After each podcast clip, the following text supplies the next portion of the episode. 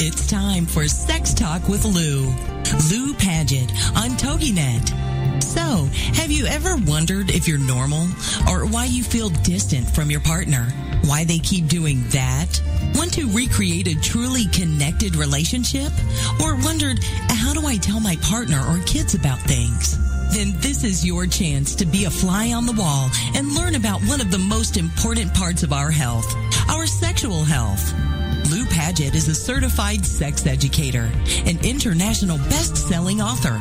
And not only will Lou and her guests discuss the most current research, they will put you at the head of the class on good, solid, scientifically based information and how it will impact you and your family. Known for delivering information about sexuality and relationships, sans the sleaze factor, while retaining all the accuracy, fun, and the you're kidding factor. Let's get to it. Sex Talk with Lou on TogiNet. And now here's your host, Lou Paget. Welcome, everyone, and thank you for coming to today's show. I'm going to answer one of the first things I'm going to do today is answer a question from a man who is 27 years old and he's worried that he has something wrong with him. And here's his question Hello, and of course, we'll remain completely anonymous. Hello, so I'm going to answer this, and I, of course, am going to be answering back to him. But it's Hello, how are you? I am a 27 year old male.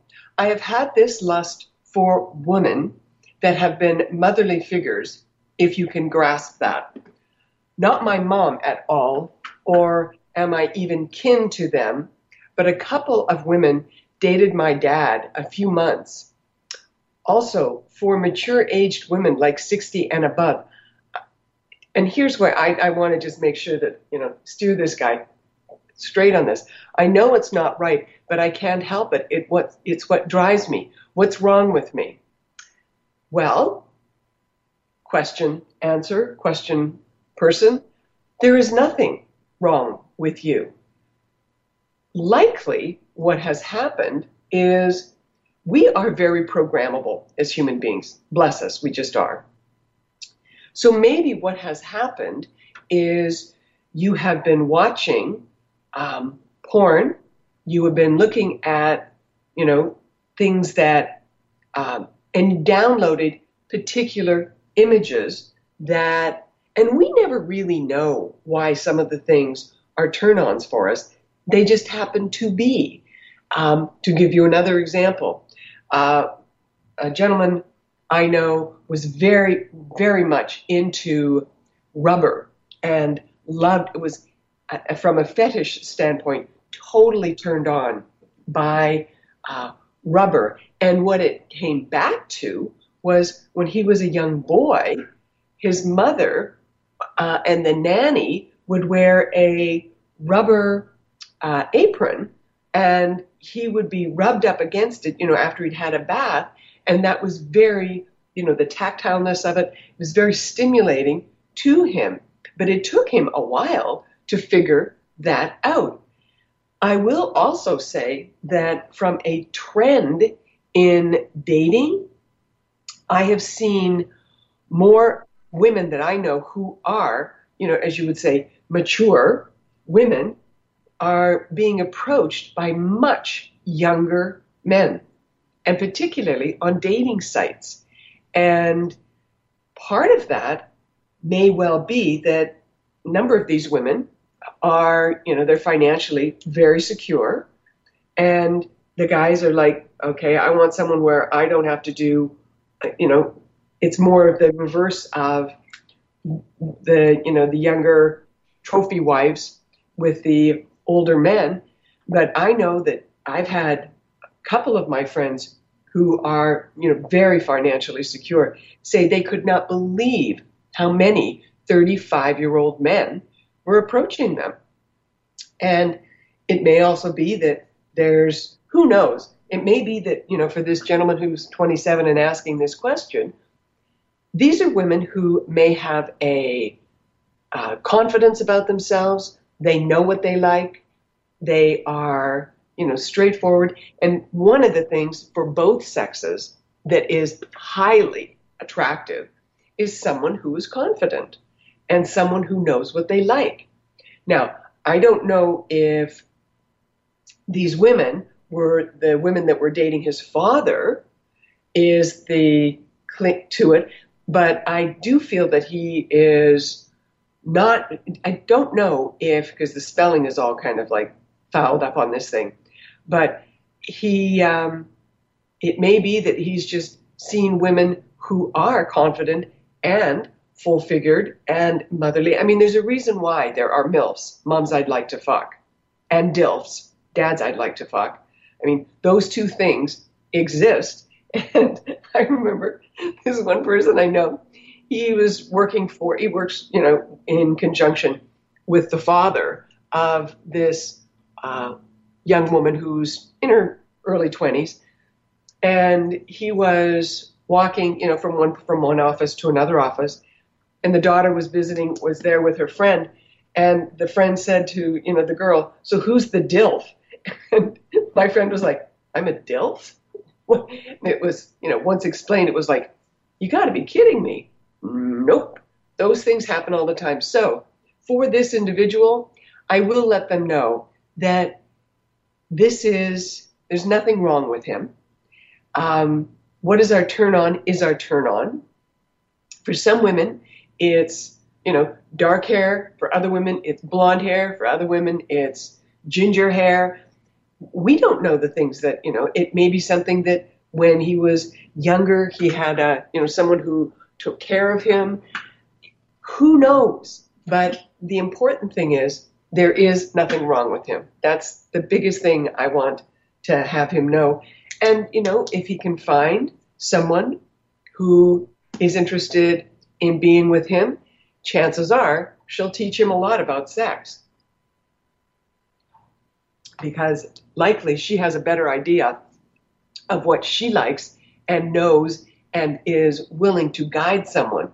So who knows? This may be a win win for him, but waits to be seen. I will be asking him to get back to me and tell me how he's doing because you know I, I don't want people to feel shamed and I don't want them to feel there's something wrong.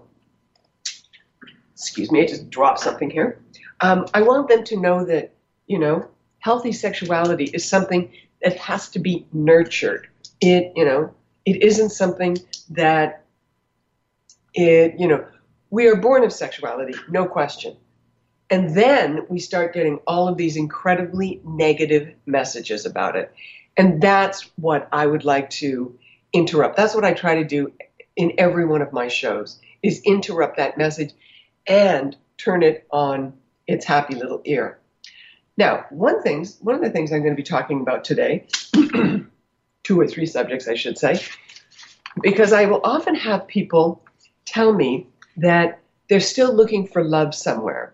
They want to find someone who will love them and who, you know, they want to be in a loving relationship. And many times the issue is them. They aren't very happy with themselves.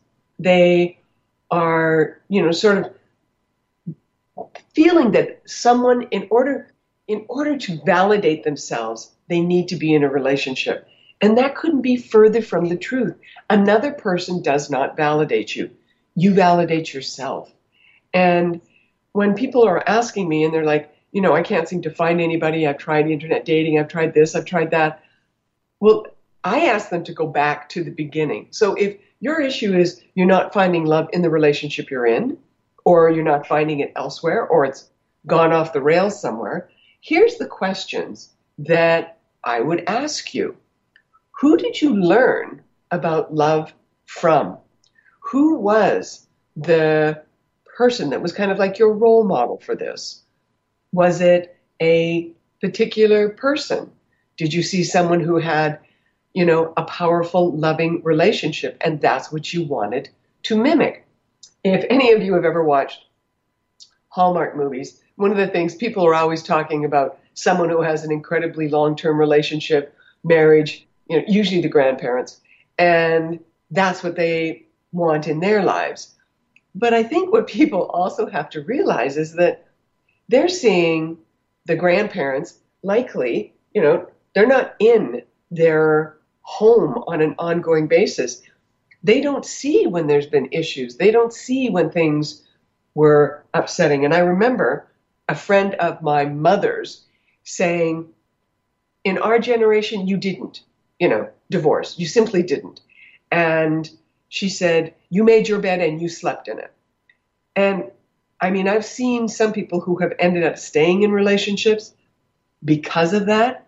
And the only message that their children got is these two people are miserable and they should have been, you know, they would have been better off separate, you know, separated from one another years ago. So if it's a person that you're learning, you learned about love from, make sure they're a good role model. Another area that many people will look at and think is okay, they'll look at, particularly for women, they will look at books, they will look at romance novels, without a doubt, one of the biggest genres in uh, publishing, um, or they'll look at movies and think that that's going to be the snapshot of them.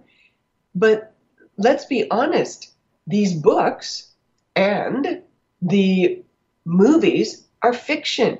So thinking that you're going to have someone come in and behave like the person in the film or the person in the book, all that does is set up like a broken, it's like broken software. It can't work.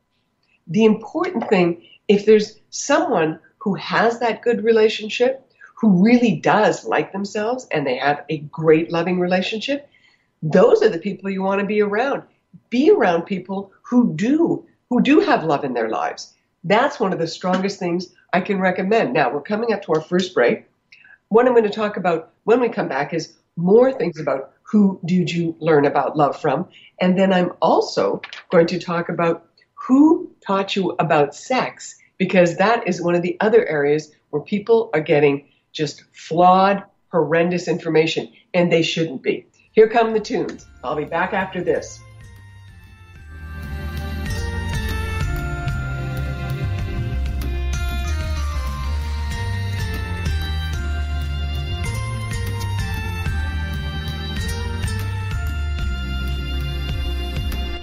Sex Talk with Lou on TogiNet with your host, Lou Paget. Techniques and tips are her specialty. She delivers bite-sized chunks of information you can use right away that work. So stand by for more sex talk when we get back after these. This is Sex Talk with Lou on TogiNet.com. This is TogiNet, cutting edge radio. United States with quality programming, this is TogiNet Radio.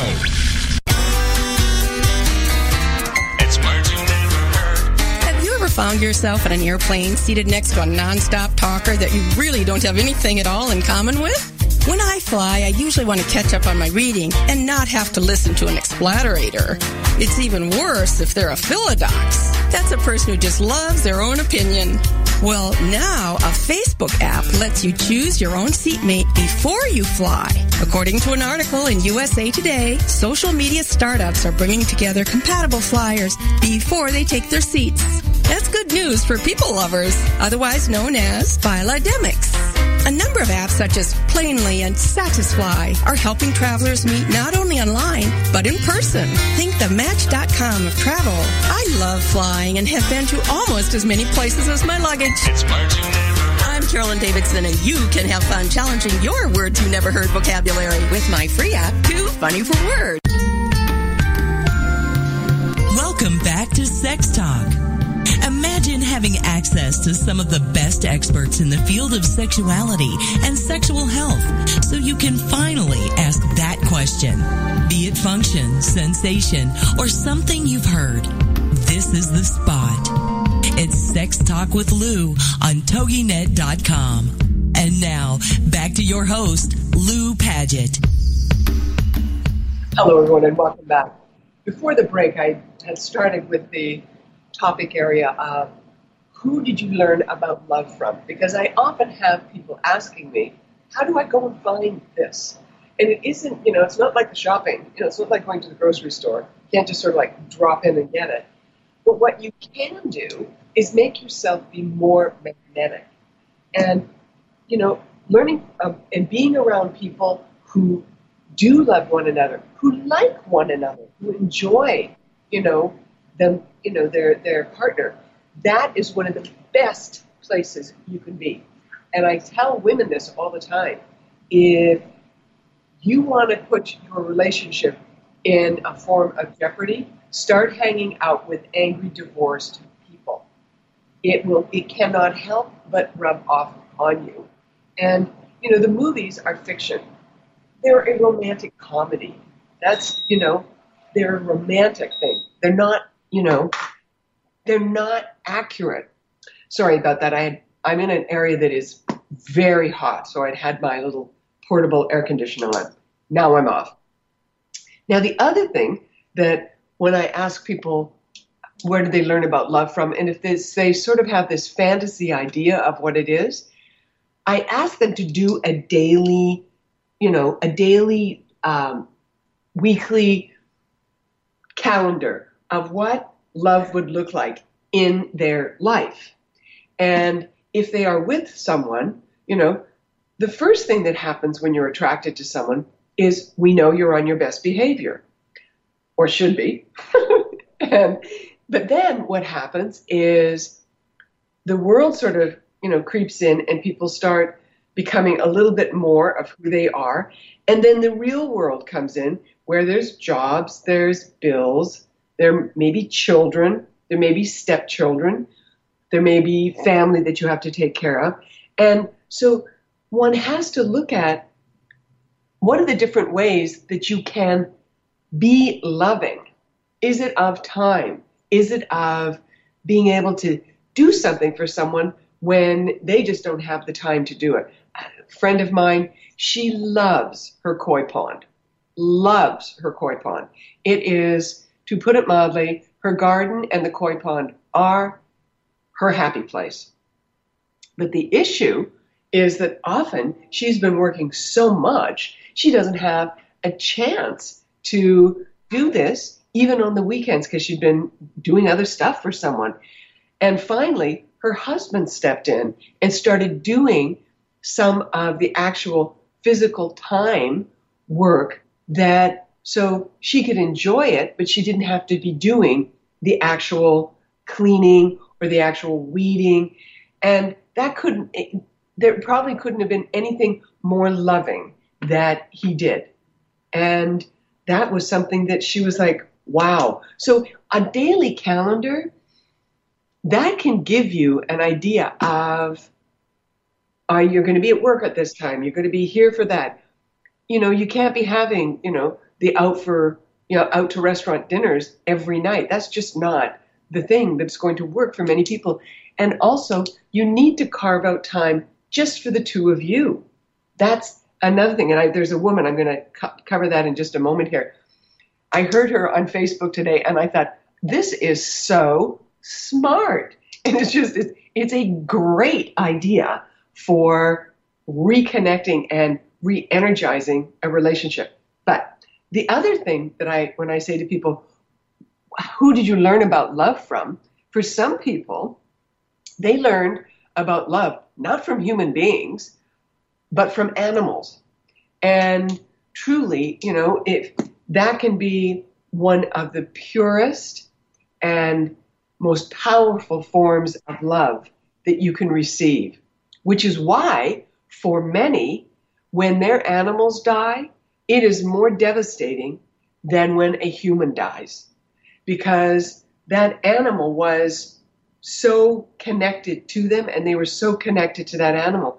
And I remember being told by a woman who was a therapist and you know talking about animals and I always had been people had always perceived me as being um, a little standoffish or a little aloof and part of that was growing up in a household where I never really knew what kind of a mood my mother was going to be in. So I learned how to be an observer in case things were going to go off the rails because I was always the one that got yelled at. And I thought, so my friend had, she had these two great big, you know, they were, they weren't Newfoundlanders, but they were like that big. They were huge, big white dogs. And then she also had these cats. And I would go over there and we were working on writing a uh, pilot for TV. And I got there and I would, I would, be all over her dogs. I was like, oh my God, you were so cute. You're so adorable.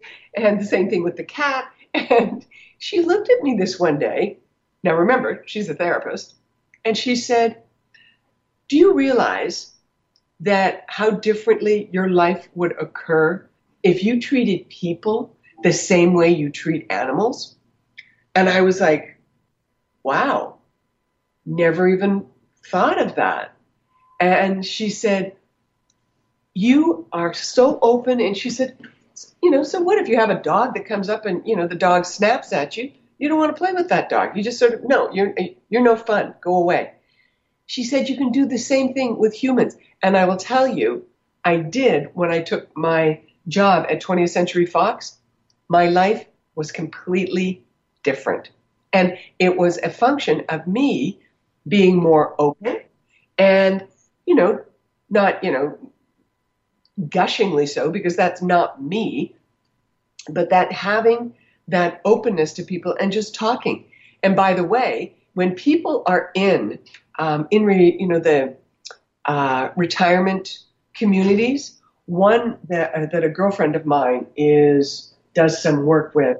I can't remember the name of it, but she said that they did reviews of you know the things that have people live longer at these particular um, establishments. And they're, the number one thing that has people live longer is having some form of connection and being around like minded people, asking people, talking to people, having things that they can be doing.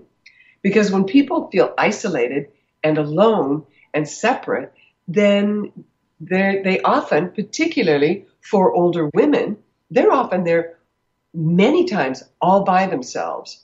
And that's something that leads to, you know, depression, all the all the other not great health impacts.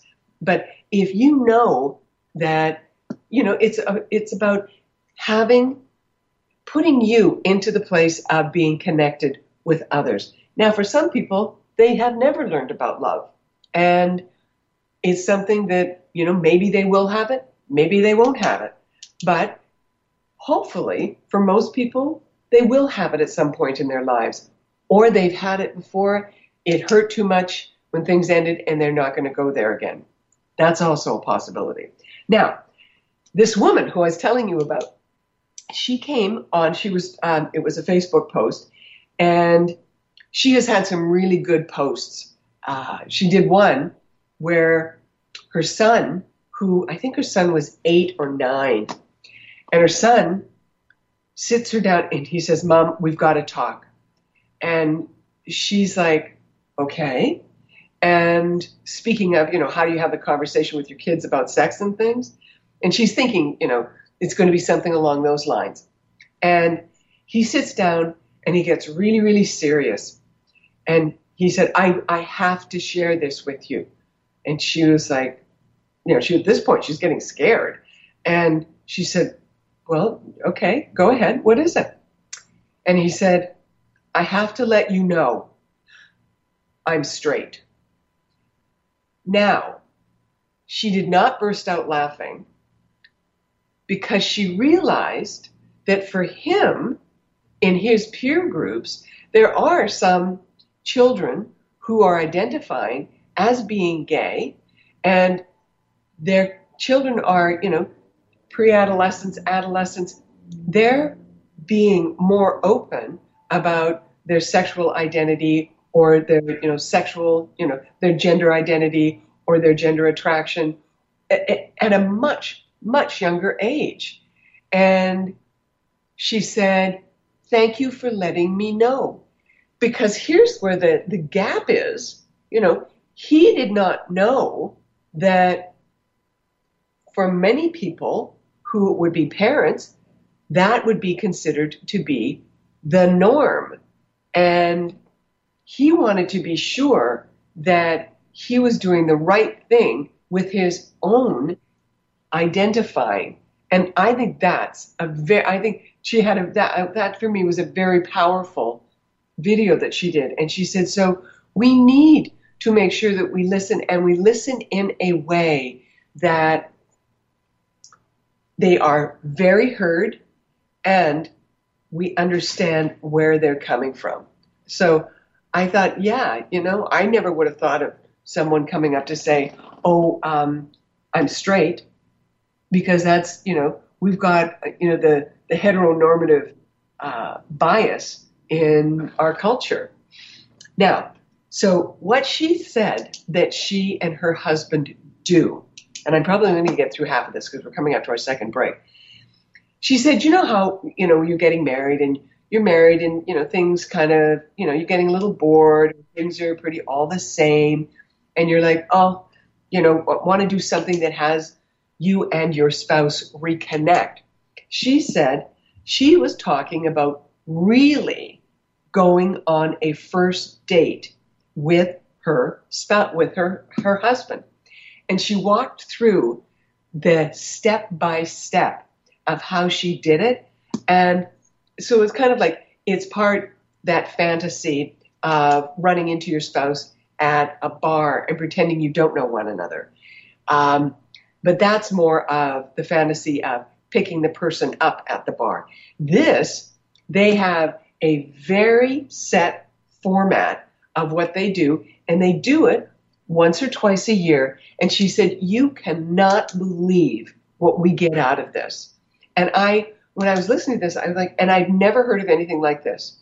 I've heard of the, the fantasy pickup in the bar, sure. That's you know that's you know old hat for that. But this was like wow. And she said the difference it makes for the two of them is amazing. And one of the reasons why, to me, was even more surprising. Here come the tunes. I'll be right back with how she goes on her first date.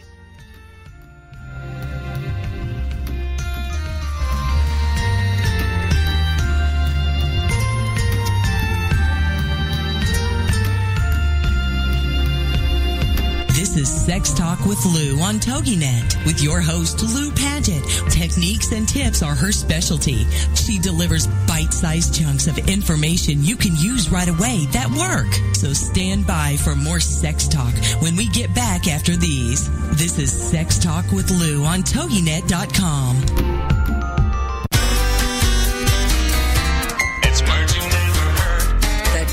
disturb sign has been around as long as there have been hotels where discretion was a bitter part of value. One lecturer at Cornell University's School of Hotel Administration traces the do not disturb sign roots to the aristocracy of the early 20th century at grand establishments such as the Ritz in Europe. It sure is annoying when you just want to be a slug of bed and someone knocks at the door and says, housekeeping, What's the word for the semi-conscious state between sleep and wakefulness? Hypnopompic. There are days when I wish I could wear a do not disturb sign around my neck. What do you call someone who wants to lay in bed all day? A I'm Carolyn Davidson, and you can have fun challenging your words you never heard vocabulary with my free app, Too Funny for Word. It's the Fitness Minute with fitness expert Annette Hammond. It's a fact that working out for 30 minutes a day will improve your health and make you feel oh so good. But if you are on a quest to lose weight, you should be looking to exercise aerobically for 45 minutes to an hour. I know that may sound daunting, but it's really not. You don't have to kill yourself to keep your heart rate up for 45 to 60 minutes. I know people who put their iPod on and walk for an hour a day. Consequently, they are losing weight, increasing their energy, and feeling great. On the other hand, if you're like me and want to maintain your present weight, then 30 minutes of cardio a day is perfect. The benefits of cardio exercise are vast And even if you're not trying to lose weight, it is necessary and vital to your health. So schedule in your cardio exercise six to seven days a week and watch your health, energy, and outlook on life improve. I'm Annette Hammond. Welcome back to Sex Talk. Imagine having access to some of the best experts in the field of sexuality and sexual health so you can finally ask that question. Be it function, sensation, or something you've heard. This is the spot. It's Sex Talk with Lou on TogiNet.com. And now, back to your host, Lou Paget. Welcome back, everyone. So this is this. Now I'm going to go through the details of what this woman said she did um, with her husband, and it was something that, you know, as I said, she states that they do it once or twice a year, and what she does is she knows that sort of like the game is on when he sends her a text and says, "Hi, this is Philip," and they don't talk. You know, like when he comes home that night, they don't discuss anything about this. And they do all of the uh, connecting for their first date through texting, as they might, you know, on, you know, coming from a dating website. And then what she, um, and to make it be, and they want it to be like a real first date. And as she said, I would, she said, when I'm getting ready, when I'm getting dressed, they take off their rings. And she said, I'm getting a little nervous. And she said, so he leaves and he goes somewhere and then arrives and literally rings the doorbell.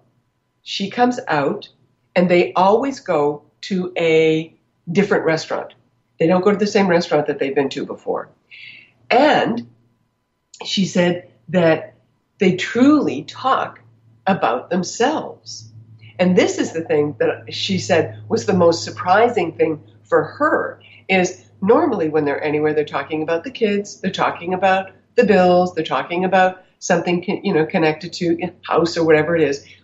But in these conversations, she said the thing that was so surprising, she said, we've been together for years, but she said when we are on our first date, she said we literally learn something new about one another every time. And one of the things that makes, you know, when, when you when you are connected to someone, the oxytocin makes things nice and steady and but it is the other brain chemistry that is the thing that creates, you know, the the heightened attachment, the the risk of it, the oh, is it going to work? And that's what they have done, but in a safe way for the. Um, I have seen. I've, I've looked at these shows where people are wanting to bring things back into their lives. So, as a married couple, they make arrangements, um, these reality shows, which I don't exactly know how real they're going to be, but they have the couple split up and the wives switch places. And so they literally are connecting to the husband of the other couple. And it's something that I, I, I mean, what they've done in a couple of them is I've seen how the one person who is much more outgoing and much more, you know, wanting to try new things and a little more adventuresome. Their own spouse isn't like that. So they match them with someone who is. Now, I don't know what the end result of some of these have been, but I can probably bet that some of the wheels have come off those vehicles in a quick, hot hurry because many people now they want to have the type of satisfaction in their relationship that they want. And so when I ask people, you know, what are you looking about, you know, with love? Maybe what they should be saying is they're looking for security. Maybe they should say, I'm looking for, you know, I don't want to have to, you know, do all this, you know, climb up the corporate ladder or do whatever, that's okay. But you just have to be clear that the reason you're with someone, don't tell someone you love them if you don't. Don't. And don't use a different definition than they have. Be on the same page about what love looks like. Is it it's part of how you treat someone, it's part of how you talk to them. Love is not about being, you know, jealous and possessive and controlling. Absolutely not. And anyone who tries to tell you that, and if any of you have ever been in something where someone will tell you, well, I'm doing this for your own good because I love you. Sorry, BS meter's going off really loud here. Do not buy into that crap. so, who are you? Who'd you learn about love from? Is it from another person? Being around people? If it's movies and rom coms, probably not your best. If it's a fantasy, or you know, you know, you can do that, but make sure you're clear that you know on a daily basis what loving and loving behavior looks like. Because many times people kind of like skip over what loving behavior is. And loving behavior isn't just having sex, not at all.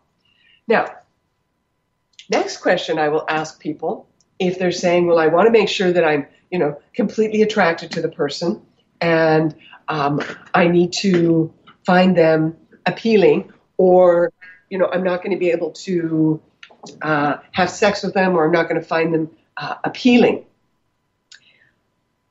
I, I get that. And I do have, you know, some friends of mine who they, if the, if the person, if the, if that attraction is not there, they literally can't go there. I get it. But I also know that they are very particular. Again, that's okay. Um, you know, we can use um, George Clooney's wife, Amal, as an example. And she said, you know, I thought I was 35 and I thought, you know, um, I was getting ready to, you know, be a spinster for the rest of my life. And then, because she said she was not going to marry someone just to marry them. That was not, she said, if I was going to have children, I wanted it within a certain, you know, way that I wanted to raise children. I didn't want to just get married because I wanted to get married. It had to be with the absolute right person. And fortunately for her, she found that. Now, here's what I ask people when they, you know, talk about, well, I want to be, you know, attracted to them. And I say, so who taught you about sex? Who taught you about attraction? And if it's only about self-study, if it's only you, you know, you know, that's kind of a, that's a, it's small, it's a small, but, you know, limited um, sort of uh, sample size. Because if it's just your reaction to how people are, that may not, you know, you may not have expanded the buffet of what's possible. And the other thing that sometimes surprises people is they think they know exactly what it is they they want. They want to have someone who looks the list. When I was here, I'm talking about the list. They want someone who looks a particular way, has a particular job, does, you know, makes X amount of money. Well, there's a lot of people that can fit into that. But the real thing that makes someone attractive and someone you would want to love is their behaviors. Um, so, you know, and if you're learning about sex from your friends, they may not be the best source either. Um, if it's friends with benefits, well, it may be sex, but it may be sex that's not overly satisfying for you. And if someone has learned only on a friends with benefit basis or on porn, there is something that, I mean, this is why I'm having young women who, you know, in their, you know, early 20s, they are being shocked that their mothers who are in their 50s are having better sex than they are. And that's because their partners don't know bubkas. And when I say bubkas, I mean nothing. They know how to get it in and thrust, and that's it. But they don't know women's bodies because porn has, to a certain extent, hijacked sex education. in certain areas. So they'll say, well, they, you know, we've got a sex education component to it. Oh, really? I don't think so. Just ask anyone who is an actual sex worker, and they will tell you that the positions they're in aren't all that comfortable, but they're there so that they can get a shot of this penis, you know, ramming into her vagina. And, you know, she'll say, you know, the sex is not that great, but it is something that by the time they do this, they already know that this is, um, they know that once they go into the porn industry, these women know they're likely never, they're never going to be able to be a teacher. They're never going to be work around children. They're never likely going to be able to have particular jobs because they've gone into that field. Now, I think that's pretty ridiculous because, you know, it, it it's not. They're doing it as a way to make money, and people think they're making a lot of money. Not necessarily. But so who was it who taught these people about sex? And if it's, you know, someone who was a really good partner, touche. But it's also often here's the issue with many times relative to learning about sexuality with someone or learning sex techniques with someone, people don't know how to ask the questions. So instead of saying, Do you like this? The better way to say is, How can I better touch you? How? And because then that puts, see how different that sounds? Instead of, Would you like this? Or I'd like to try this. How would you like me to, you know, use use my hand to show me how you like to be touched. And that is then someone giving feedback that is truly genuine and works. It could be something as simple as show me, you know, show me how you'd like me to use the vibrator on you. Let me know. These are simple things, but I will also tell you many times masturbating is for many people something that is even more vulnerable to do in front of someone than having sex and oral sex. Now, when we come back, I'm going to continue with, you know, how, what happens with people, what gets, takes them out of the sexual area, and how to get things back on. Here come the tunes. I'll be back after this with more sex talk.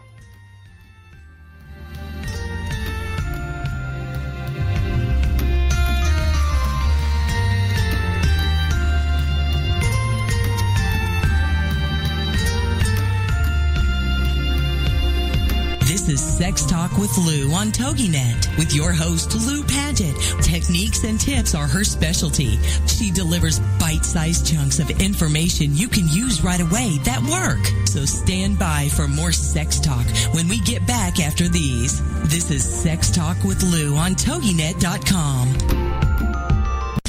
It's the Fitness Minute with fitness expert Annette Hammond. Harvard Medical School reports that over 800,000 Americans have hip or knee replacement each year.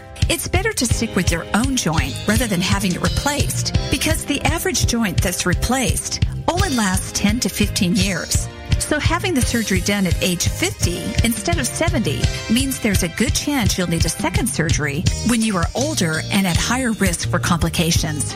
They recommend that you take care when using your joints. And if you do have joint problems, try non-surgical approaches before turning to surgery. Your doctor may choose to use steroids or lubricating fluid injections to help ease the pain. But they say the most important thing you can do to care for your joints is lose weight. For the Fitness Minute, I'm Annette Hammond. To hear other fitness and weight loss tips, visit our website at AnnetteHammond.com. Welcome back to Sex Talk. Imagine having access to some of the best experts in the field of sexuality and sexual health so you can finally ask that question. Be it function, sensation, or something you've heard. This is the spot. It's Sex Talk with Lou on TogiNet.com. And now, back to your host, Lou Paget. Welcome back, everyone. Um, please always remember um, if you have any questions, just go to my website, hit the contact boom, you can send a message. As I did at the top of the show, I answered one from a gentleman today who's 27 year old male who is worried that he's attracted to women who have, you know, uh, motherly figures and, and are older. And who knows? You know, they're now realizing that people have their your DNA has memory. So it could be that he had a massive, tremendously fabulous marriage with a woman who was older and, you know, from a previous lifetime. Now, um, coming back to, you know, who was it who taught you about sex? And, you know, if it, if it was porn, chances are you're not, you're getting someone else's fantasy of what to do. It's not, you know, going to be the best stuff for you. And it's typically not going to be about the woman's pleasure, invariably. Now, I'm going to go over what are some of the top reasons that people go to sex therapists. It is, there's a whole, you know, when all of a sudden, you know, the interest is off or there's been a problem somewhere. And for most people, you know, there's something when their relationships pull apart, it's because something has made them angry, one side or the other. And there's also, it could be because there's money issues. For many people, having money issues is a huge stressor.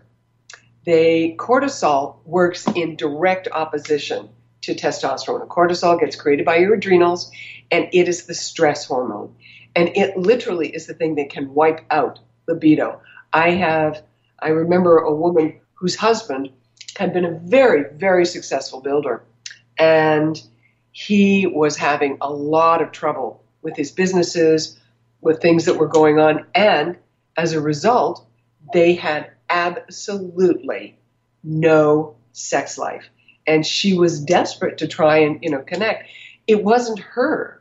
That and that was her thing. And I said to her, Do you realize and, and I asked, I said, Is he having money issues? And she said, Absolutely. I said, Well, there's your answer. But people don't tell people this. And many times, to me, someone going to a sex therapist is going there to get information. Boom, that's it. It's not about creating an annuity and having someone, you know, keep going back again and again and again. This is about let's address what's going on and see if the two of you can move something forward. Now, if the anger is as a result of someone cheating, that's one of the toughest to take care of because sometimes people will they'll end right away and you know or they stay together but the one person who was cheated on acts as you know the sheriff constantly to try and you know find if there's going to be anything else. And they never let this person live it down ever.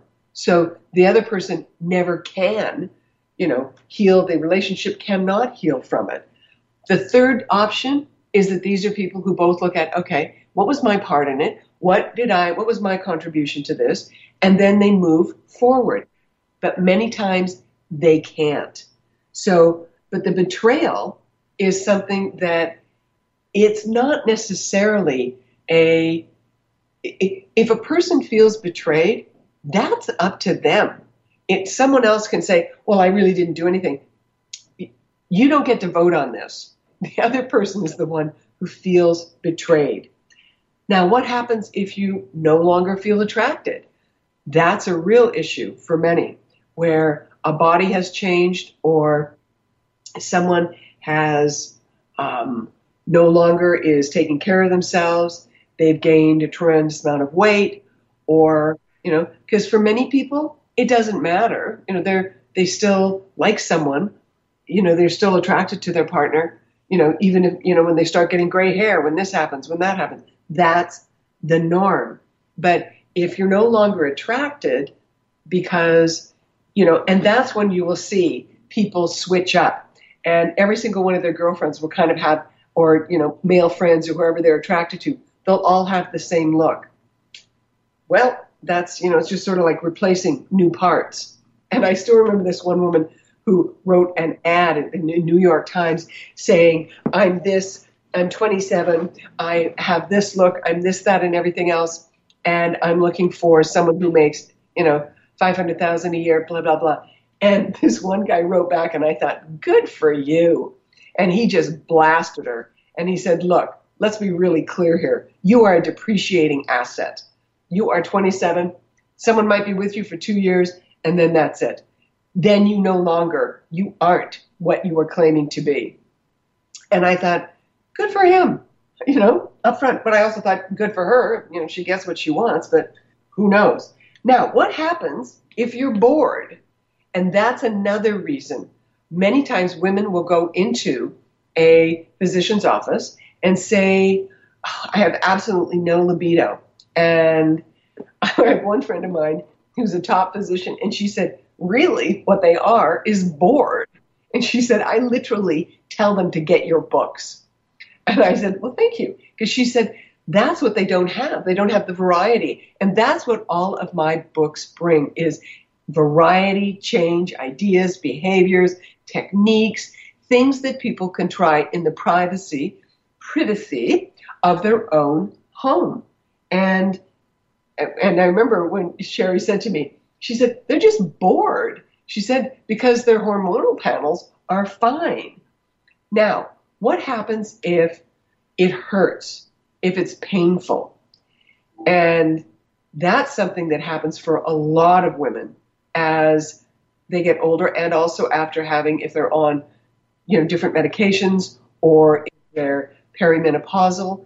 And that doesn't make for enjoyable sex at all if it's if it's painful, it's like no thanks, no thanks, and that's then the discussion of what else can you do? Do you do more manual stuff? Do you do things with toys? That's the stuff you need to look at incorporating because most people still want to be able to give someone pleasure. Um, and they don't want to hurt someone. If there's vulvodynia, that's like that is a real, it's a, a Debbie Downer, to put it mildly, for one's libido. Now, what happens if there's medications that are being taken? What happens if there's something that an antidepressant is killing libido? That there's no sensation? Those things can happen. One thing that I think for many people, medications, there's, there's a time and a place for medications, no question. But the problem with the majority of medications now is the majority of them have some pretty intense side effects, and then you're given another drug for the side effects. Well, what do you think that does? So the polypharma of what people are doing to themselves right now is interrupting sex lives, libido, and good sex in a really tr- horrendous way. And, you know, there are all of the study buddies, the Adderall, the Ritalin, that students are taking in college, that is giving some of these guys erectile issues. And as men have told me, when you are in college, you should be able to hammer nails with that thing. And, but I know that there are some of them that are using it in order to study, you know, eight to 10 hours a day. Yeah, they can stay focused, but it's also impacting their own body's general functioning. And now what happens? You can try different natural you know, uh, things. You can try um, uh, therapeutic essential oils. There are many other things that you can use. And one of the biggest things is changing what you're eating. Your food is your drug, and that can really make a difference to um, how your body feels and how your sexual interest is. Another real problem for people going in to see a therapist, doom, doom, doom, doom, their partner won't listen. So they're doing as many things. They're trying to tell their partner, I don't like that, or I really prefer this. And what's the thing that happens? The person still doesn't listen. They still keep doing that. Um, now, when I ask people about their own libido and why things have gone off the rails, one of the first questions I ask them is, How often are you masturbating? And the reason I ask that is that the self pleasuring, masturbating, is one of the best indicators of libido. and put I'll put it this way: in when there was a study done of women who had a huge increase in their libido when they were pregnant, one of the biggest things these women what these women were asked about is not how much sex are you having, but how often are they masturbating? And these are the women who had like a 40% increase in their libido during their pregnancy. And again, as I said, it was a meta analysis of a whole range of different studies um, about sexuality, sex during pregnancy. But that was the big thing: is how often are you masturbating? And the other thing for many people, just because you're having sex doesn't, and, and it may be actually more of a habit than you know, and it's not that pleasurable. This is something where if if it's boring, if it's the same and it's not pleasurable, it's there's really that's one of the biggest reasons why people stop doing things. If people are honest with one another about I want to try something new, I'd like to add this in, it's you know it, it the sex never matches what many people are thinking is going to be happening in adult films, which is why you don't use that as the thing. You can use it as a way to change up a position, but and, and that's why many people go like that. They keep doing that. They're touching too roughly, they're doing things too quickly. One thing too is that sometimes for men, as they get older, the last thing they want to do is lose their erection. So they want to get it in as quickly as possible. And the woman may not be ready. She may not be lubricated enough, but you know, he's worried he's going to lose his erection. Um, so, any questions you have, go to my website, loupaget.com, hit the contact, send your question, and who knows, I may be talking about it on one of my next shows, as I did for the gentleman who sent in his question earlier today. Have a great rest of the week. Again, check out my books and have a good week. Stay cool. Bye for now.